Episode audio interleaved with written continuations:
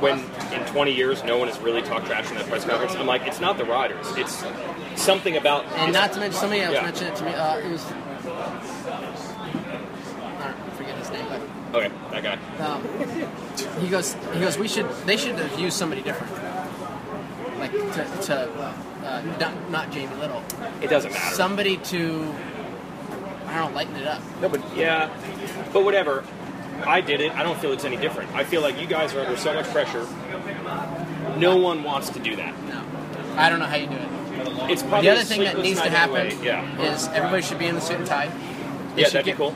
The only background should be Fox Sports One, to make it look not all Yeah. this bullshit that's all over Yes. over sponsors Yep. and all this. It's just too chaotic. It's Yep. not professional looking. Yep, Um, I'm with you on that. Take the helmets down. You Yeah. can have a drink sponsor, your whatever drink sponsor, whatever you want, Right, and that's it. to make it look more pro. I mean, you're spending have it more pro. you're spending Not in billions of dollars on a, on this deal. Why why have Chad in his team shirt, and Marvin in his gear, and everybody else in gear and team shirt, and Kenny Yeah. in a suit? Doesn't even look the same.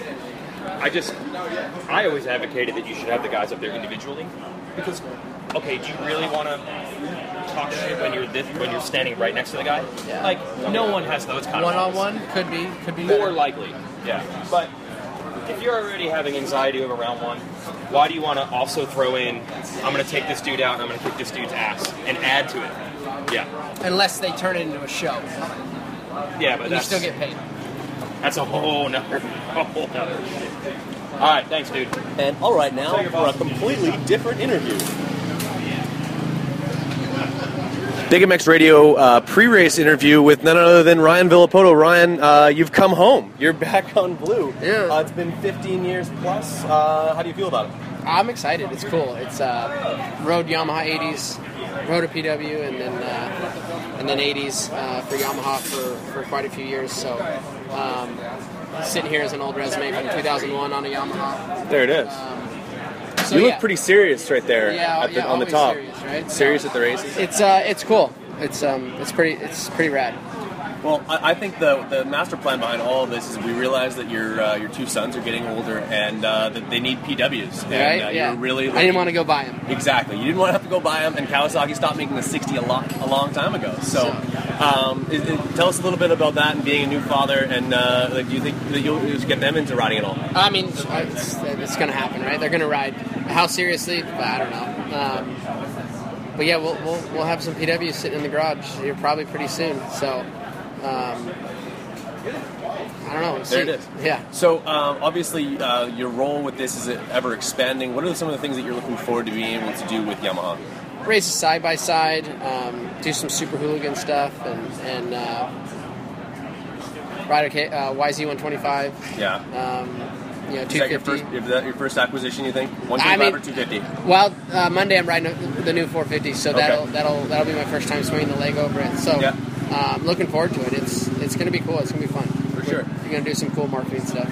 Like uh, getting to do some more riding than maybe you, you've been doing the last little while. Um, like I know you're you're like a dedicated trainer as an athlete. Did, did any of that kind of bleed over into uh, your just personal life? Like did that they kind of instill like a a, um, a hunger to continue to get, get in the gym and maybe even no, do I, the I- things that Jim, I haven't been there in a while. No? um, I tried. I'm trying to ride my mountain bike a bit more. Okay. um, but it's uh, uh, right now it's pretty hard with the kids. Totally, yeah. Um, they're they're 16 months old and um, busy, so um, spend a lot of time with them, and you know it's it's rad. I wouldn't be. I'd rather do that than ride my mountain bike. So um, obviously, this is only your, I guess, fourth fourth season, third, third season, not uh, showing up at A1 racing Supercross. Um, does this time of year still like stir up some some butterflies for you I, at all? I'm or- totally good. For me Really? No, personally, absolutely. I, am totally good.